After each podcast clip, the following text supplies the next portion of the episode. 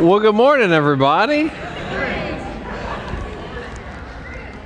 Good morning, good morning. I'm Michael Flake, one of the pastors here. As you can tell, the pandemic has not been good to me. Comparing that picture to me now, I think that picture was doctored. I don't know. I'm not 100% sure. Whether you are cautious about Jesus, curious about Jesus, or committed to Jesus, there is room for you here. This is a safe place to learn, to grow, and to change. So long as you don't have it all together, you'll fit right in. How fun to worship together as a church family this morning, both in the gym at the Y and online. Thank you for being here and worshiping together with us.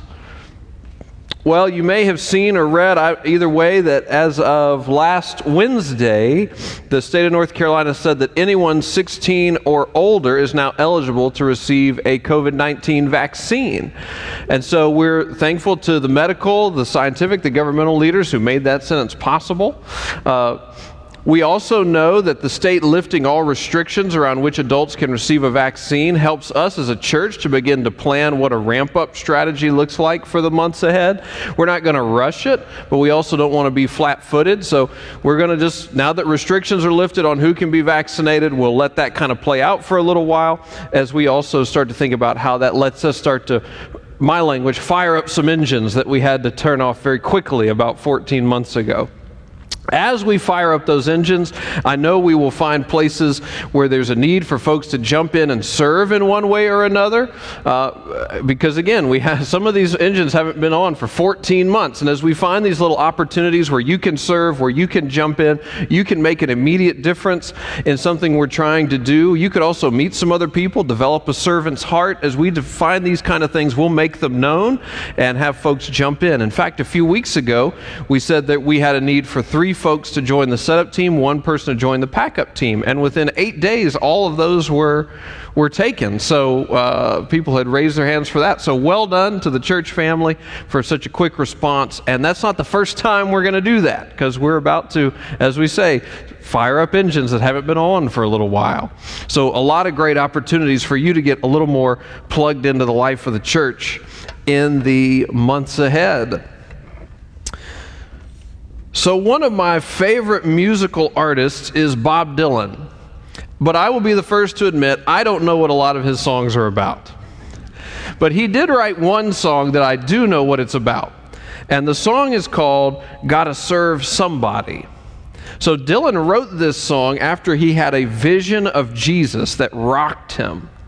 And the, the theme of the song, kind of the, the, the song is about that, uh, well, you have to serve somebody. Whether you're a socialite with a string of pearls, a preacher preaching spiritual pride, you know, on the city council taking bribes on the side. Whether you're a state trooper, a construction worker, whether you sleep on a king bed or on the floor, we are all equalized by this statement you gotta serve somebody. And then Dylan concludes by saying, It might be the devil, it might be the Lord, but you're gonna have to serve somebody. He sang this song at the Grammys in 1980. People loved it, people hated it. John Lennon was so mad, he wrote a song called Serve Yourself. I guess missing the point that that is someone a lot of people serve. Our lives point to something. Our lives point to someone. Our lives are in the service of something or in the service of someone. It might be ourselves. It might be the Lord. It might be the devil. It might be what we've been taught. It might be what everyone around us is saying. But someone or something has captured our imagination. Someone or something tells us who we really are. Someone or something tells us how we should be living. And so, my question for today is a very personal question. It's a question I cannot answer for you because it's a very personal question. The question is Who do you serve? And how's it working out? Now, I can have some guesses for how you might answer the second question. You might have guesses for how I might answer the second question. But the first question is a very personal one Who do you serve? How's it working out? As we walk through the sermon today, I hope you'll keep that question in your mind. Who do you serve? How's it working out? So Bob Dylan still performs the song today, as if to say, after all he's seen, he wants you to know you got to serve somebody. Who will it be? And what effect does that decision have in your life? So today we want to look at the final words, the, the farewell speech of a biblical leader named Joshua. And what we're going to find is that either Joshua had heard this Bob Dylan song or Mr. Dylan had read about Joshua. I will let you decide. But we continue in our year long series of sermons called The Story with a capital S. We're looking at the big picture of the Bible, that from the beginning of time, God has been writing a great story in this world, and He invites you and me to find our place in it. To help you with that, we've put together some resources. These are optional, but they can help you go a little bit deeper into the Scripture, make the Bible a little less big, a little less intimidating. They're online, they're also in our weekly email that we send out but lakeforest.org slash LFCD the story. There's a reading plan if that breaks it down by week. There's a family reading plan in case you and your kids want to do reading together. There's videos that give you an overview of a book of the Bible if that seems like something you would benefit from. Again, try to make the Bible a little less intimidating. If this is your very first Sunday with us, or if you came last Sunday on Easter and this is your second Sunday with us, welcome welcome back. And good for you for taking this step of worshiping together. And the truth is, you picked a great Sunday to come because the bulk of the passage today is Joshua summarizing the Bible up until this point. So if this is like you're just jumping in midstream on a series about the big picture of the Bible, great. Joshua today is going to preach his own sermon called The Story with a capital S, looking at the overview of the Bible. He only had five, actually six books to summarize instead of the 66 we have now.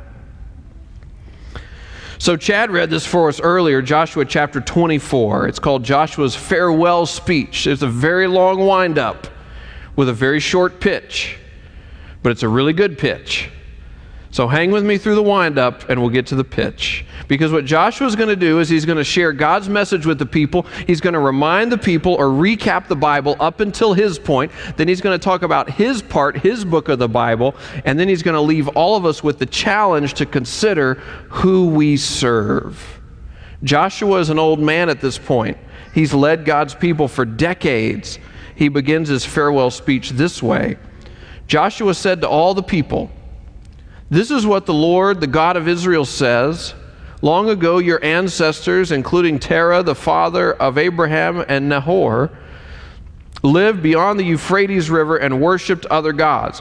Okay, so he's going way back. He left out the very first part of the Bible where God creates the world, God creates humanity in his own image, and then uh, humanity and all of creation get lured into rebelling against God. But he picks up in chapter 11 of the Bible where God is promising that he's going to restore the broken relationship. God's going to restore what we broke. And Joshua picks up at chapter 11 of the Bible and says, Our ancestors, way back in chapter 11, worshiped all kinds of gods. They didn't know the God with a capital G, they didn't know the story with the capital S that he was writing, but all that was about to change. So Joshua uh, sends God's message to the people. It continues But I took your father Abraham from the land beyond the Euphrates and led him through Canaan and gave him many descendants. I gave him Isaac, and to Isaac I gave Jacob and Esau. I assigned the hill country of Seir to Esau, Seir maybe. And, but to Jacob and his family, they went down to Egypt. That is God offering through Joshua a summary of the first book of the Bible. I'm guessing some of y'all hope that Joshua will come preach the sermon next week. God is starting to pick up the broken pieces. God is starting to make a work of art. He starts with the broken pieces, Abraham and Sarah. He promises that through their family, He's going to bless the people of every family. And that promise, also called a covenant, that covenant is an everlasting covenant that will culminate in Jesus the Christ, who was born into the biological family of Abraham and Sarah. And as part of that everlasting covenant, God promises Abraham, God promises Sarah, their descendants will have a place to call home, a promised land. And the other side of the covenant is that Abraham and all his male descendants will be circumcised as a sign, as a reminder of God's everlasting promise from generation to generation. Now, before half of you break out in a cold sweat, you should know that the Christian view has historically been that male circumcision gave way to water baptism in the ministry of Jesus as the sign of the covenant. I'll let you guess which half it is going to break out in a cold sweat. But it starts at circumcision, it gives way in the ministry of Jesus to baptism. Joshua continues God's message for the people. Then I sent Moses and Aaron, and I afflicted the Egyptians by what I did there, and I brought you out. When I brought your people out of Egypt, you came to the sea, and the Egyptians pursued them with chariots and horsemen as far as the Red Sea. So Abraham and Sarah's family become so big, they become a people, the Hebrew people, the Israelite people. They're enslaved in Egypt, but God delivers them. God delivers them, and in delivering them, gives them the second sign of the everlasting covenant. Because on the night when the firstborns died in Egypt, God passed over the homes of the enslaved Israelites who had covered their door frames with lamb's blood. And so a meal called the Passover became the second sign of the covenant. And in the ministry of Jesus, that gave way to communion. The Egyptians finally released the Israelites from their slavery, and so the Israelites, they were led by Moses and Moses' siblings, Miriam and Aaron. They packed up quickly. They got out of Dodge. Dodge is also called Egypt. They got out of Egypt. This is when the Egyptians realized that when you give away your free labor, your labor costs are going to go up, and they had a change of heart. And so they began to pursue the people, pursue the Israelites to the Red Sea. Verse 7. But they, the Israelite people, they cried to the Lord for help, and he put darkness between you and the Egyptians. He brought the sea over them and covered them. You saw with your own eyes what I did to the Egyptians. This is one of the most dramatic scenes of the Bible that God uses a, a wind to miraculously divide the sea so that his people can escape out of Egypt. And Pharaoh is so bent on recapturing them that he goes out, he and his army go out into that sea. Their chariots become stuck, and that's when the wind stops and the sea collapses. And it's a calamity for the Egyptians who so wanted and had so oppressed God's people. So that is Joshua's summary of the second book of the Bible. He continues, Then you lived in the wilderness for a long time. That's Joshua's summary of the third, fourth, and fifth books of the Bible. Now you really want Joshua to come preach next week. God's people lived in the wilderness, the desert, for a long time. And God led the people to a mountain called Mount Sinai. And at Mount Sinai, He gave them the Ten Commandments. He gave them other instructions. In other words, here's how you can be my shining light of hope in a hurting world. At the end of 40 years under God's guidance, Moses made Joshua the leader of God's people to lead them into the promised land. So when I say this is the farewell speech of a leader named Joshua, Joshua is noteworthy in the Bible because he is Moses, like the Moses, Moses' successor. He's an early leader of God's people. So now we've made it to the sixth book of the Bible, which is called Joshua. So this the leadership of Joshua, the book of the Bible called Joshua. Do you want to hear Joshua's summary of the sixth book of the Bible? I did good. No, no, I'm kidding. That's not it. His summary of the sixth book of the Bible goes like this. Then, this is Joshua relaying God's message to the people. Then you crossed the Jordan and came to Jericho. The citizens of Jericho fought against you, as did also the Amorites, Perizzites, Canaanites, Hittites, Girgashites, Hivites, and Jebusites. But I gave them into your hands.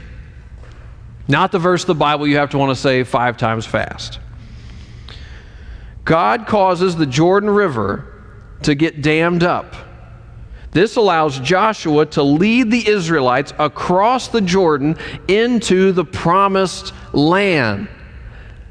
Yippee! they made it. They made it to the promised land. Centuries in the making, they made it to the promised land. Now the Israelites have a place to call home. They have a place to put down roots. They have a place from which to be the shining light of hope in a hurting world.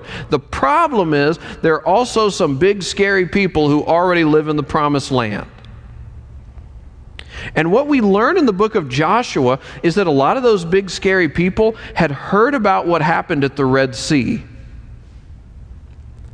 And this had caused the people who already live in the promised land to have two very distinct reactions. Some of them, like a woman named Rahab, the Bible calls her Rahab the prostitute because that's what she did professionally. People like Rahab had come to revere the God of the Israelites.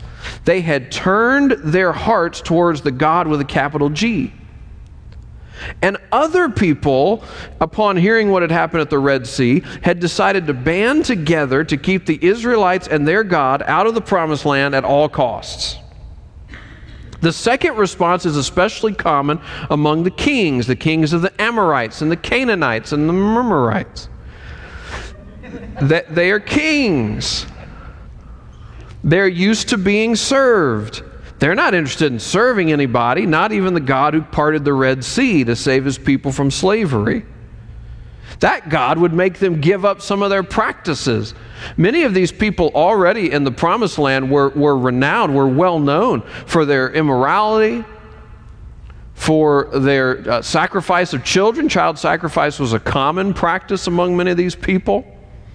And this God with a capital G would make them give up some of those practices, and they were not interested in all that.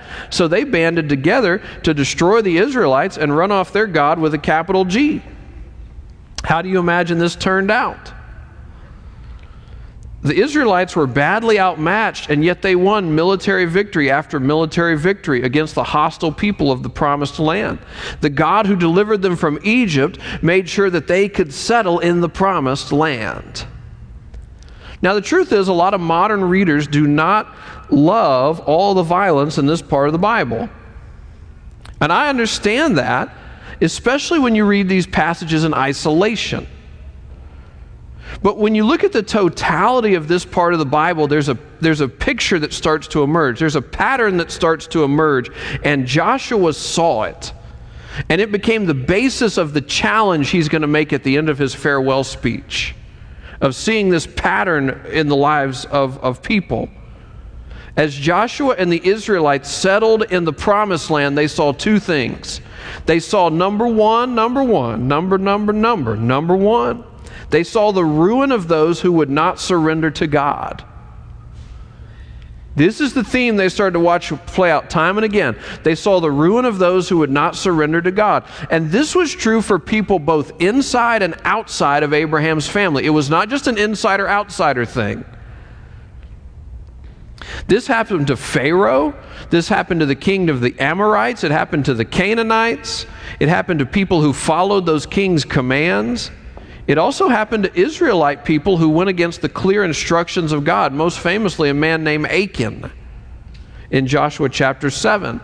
But then the all opposite was also true that as Joshua and the Israelites settled in the promised land, they saw number two, the protection of and the provision for those who did surrender to God.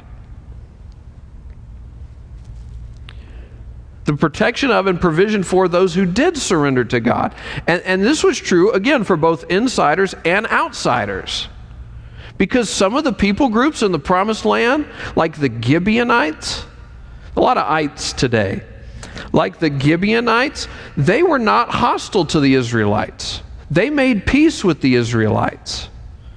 That woman Rahab, the prostitute, she was not an Israelite but she protected the Israelites, believing their God was the one true God. And, and Joshua and the people saw the protection and provision of those who did surrender to God, even if they were not part of the official Israelite people. The Israelites saw God protect and provide for them as well as they entered the promised land.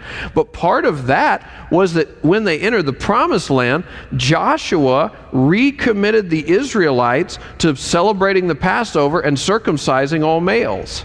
They had stopped doing both of those during the 40 years they were wandering in the desert, in the wilderness. And so when they got to the promised land, Joshua reinstituted both signs of the covenant, and everyone let out a great cheer. Half the people a little louder cheer than the other half. They surrendered to God, they let God lead them, they let God fight their battles. And so God says this in verse 13 So I gave you a land on which you did not toil, and cities you did not build and you live in them, and you eat from vineyards and olive groves that you did not plant. In the Israelites' surrender to God, in the Gibeonites' surrender to God, in Rahab's surrender to God, they experienced a greater victory than they could have ever won for themselves. In their surrender, they experienced a greater victory than they could have ever won for themselves. The people saw God's protection and provision for them as they surrendered to God, as they trusted their lives into God's hands. And again, it's not an insider outsider thing. God met everyone's surrender with his eternal embrace. Everyone's surrender. So you take these two points together, and it actually helped Joshua make sense of one of the weirdest things that ever happened to him. It's in Joshua chapter 5. It's night, it's the eve of a battle against one of these hostile groups of people, and Joshua encounters a mysterious person, and that encounter rocks him. Joshua chapter 5, verse 13. Now, when Joshua was near Jericho, he looked up and saw a man standing in front of him with a sword drawn in his hand. Joshua went up to him. Now, I think I might have run, but okay. Joshua went up to him and asked, Are you for us or for our enemies? Neither, he replied. Then Joshua fell face down to the ground in reverence. So, this mysterious visitor, this angel, or maybe it's God in human form, answers Joshua's question in a way that changes everything for him. Are you for us or for our enemies? Neither. In other words, nope, wrong question. This heavenly visitor is trying to drive home the point of the journey into the promised land, which is Joshua, it doesn't matter whose side I'm on, it matters whose side you're on.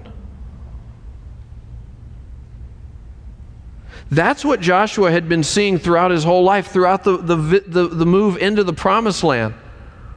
It's like surfing in the Pacific Ocean. Now, I don't know much about surfing. But I do know this the people who see the waves and try to ride the waves do a lot better than the people who act like there are no waves. I do know that. The people who see the waves and try to ride the waves do a lot better than the people who act like there are no waves. Because those waves are big enough, you ignore them at your own peril. How much more so with God? That God is doing something in this world. God is bringing about His redemptive plan to its full fruition. And God's redemptive plan is a wave and it is an invitation. It is a wave that we can learn to see and we can start to ride, or it's a wave that we ignore or fight against at our own peril. God's redemptive plan is a wave, but never forget, God's redemptive plan is an invitation. God invites us into his mission in this world. God invites us to join in the work he is doing in this world. God invites you and me to surrender to give up trying to serve ourselves, give up trying to fight against His work in our lives. God invites us to surrender, to trust our lives into His hands. Now, surrender is not about being passive any more than a surfer is passively riding a wave. It takes active intention. Surrender is about actively trusting our lives into God's hands actively pursuing God's desires, actively going after God's best for our lives and for this world. And so Joshua ends this way. That was the windup. Here's the pitch. Now fear the Lord and serve him with all faithfulness. But if serving the Lord seems undesirable to you, then choose for yourselves this day whom you will serve whether the gods your ancestors served beyond the Euphrates or the God of the Amorites in whose land you are living. But as for me and my household, we will serve the Lord. With all Joshua has seen in his life, having seen God's redemptive plan as a wave that some people try to fight in vain, Joshua tells the Israelites, to fear the Lord, meaning revere the Lord, revere the Lord's power, revere God's mercy, and serve the Lord with faith. Trust that a God centered life is truly life. And then he takes this turn that shows you he has a lot of confidence in who God is. He says, But if you don't want to serve the Lord, you got to serve somebody. So just be honest about who or what that is. Do you want to worship what your ancestors worshiped? Do you want to worship what everyone else around you worships? Do you want to worship this promised land instead of the God who got us here in the first place? Choose this day who you will serve. As for me and my household, we will serve the Lord. The New Testament says it this way in 2 Corinthians 5 17. Therefore, if anyone, anyone, anyone, if anyone, whoever, if anyone, a socialite, a preacher preaching spiritual pride, a person on the council taking bribes on the side, a state trooper, a construction worker, if you sleep on a king bed or sleep on the floor, if anyone is in Christ, that person is a new creation. The old has gone, the new is here. All this is from God who reconciled us to himself through Christ and gave us the ministry of reconciliation. That God was reconciling the world to himself in Christ, not counting people's sins against them. So, what is God doing in this world? He is reconciling the world to himself. He is reconciling the world to himself, culminating in the life, the death, the resurrection of Jesus the Christ. Not counting people's sins against them, not counting your sins against you. God is picking up the broken pieces and making works of art. He can do that in your life. He can make you new. As a follower of Jesus, or if today or at some point in the future you become a follower of Jesus, Jesus makes you new. If anyone is in Christ, that person is a new creation. A new creation. What kind of new creation? A minister of reconciliation. A minister. Every Christian is a minister a minister who can learn to ride the wave of helping God pick up the broken pieces of people, pick up the broken pieces of communities, and make a work of art. Jesus can do it, and you can help. And it starts at surrender. It starts at surrender. It starts at actively giving up so that you can come to ride God's wave. Choose this day who you will serve. Who do you serve? And how's it working out?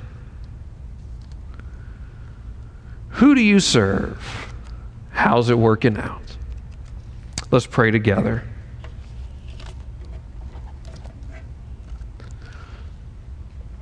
Let me give you a chance to pray, a chance to talk to God, to listen to God about whatever He's stirring up in your heart or in your mind. Just take a quiet moment for personal prayer.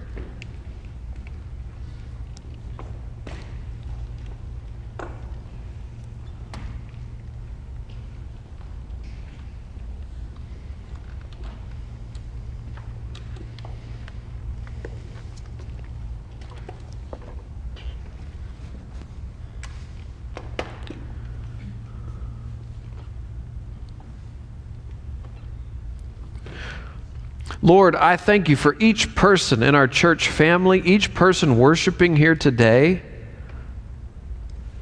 each one brought here by you, each one making us more the church family you've wanted us to be.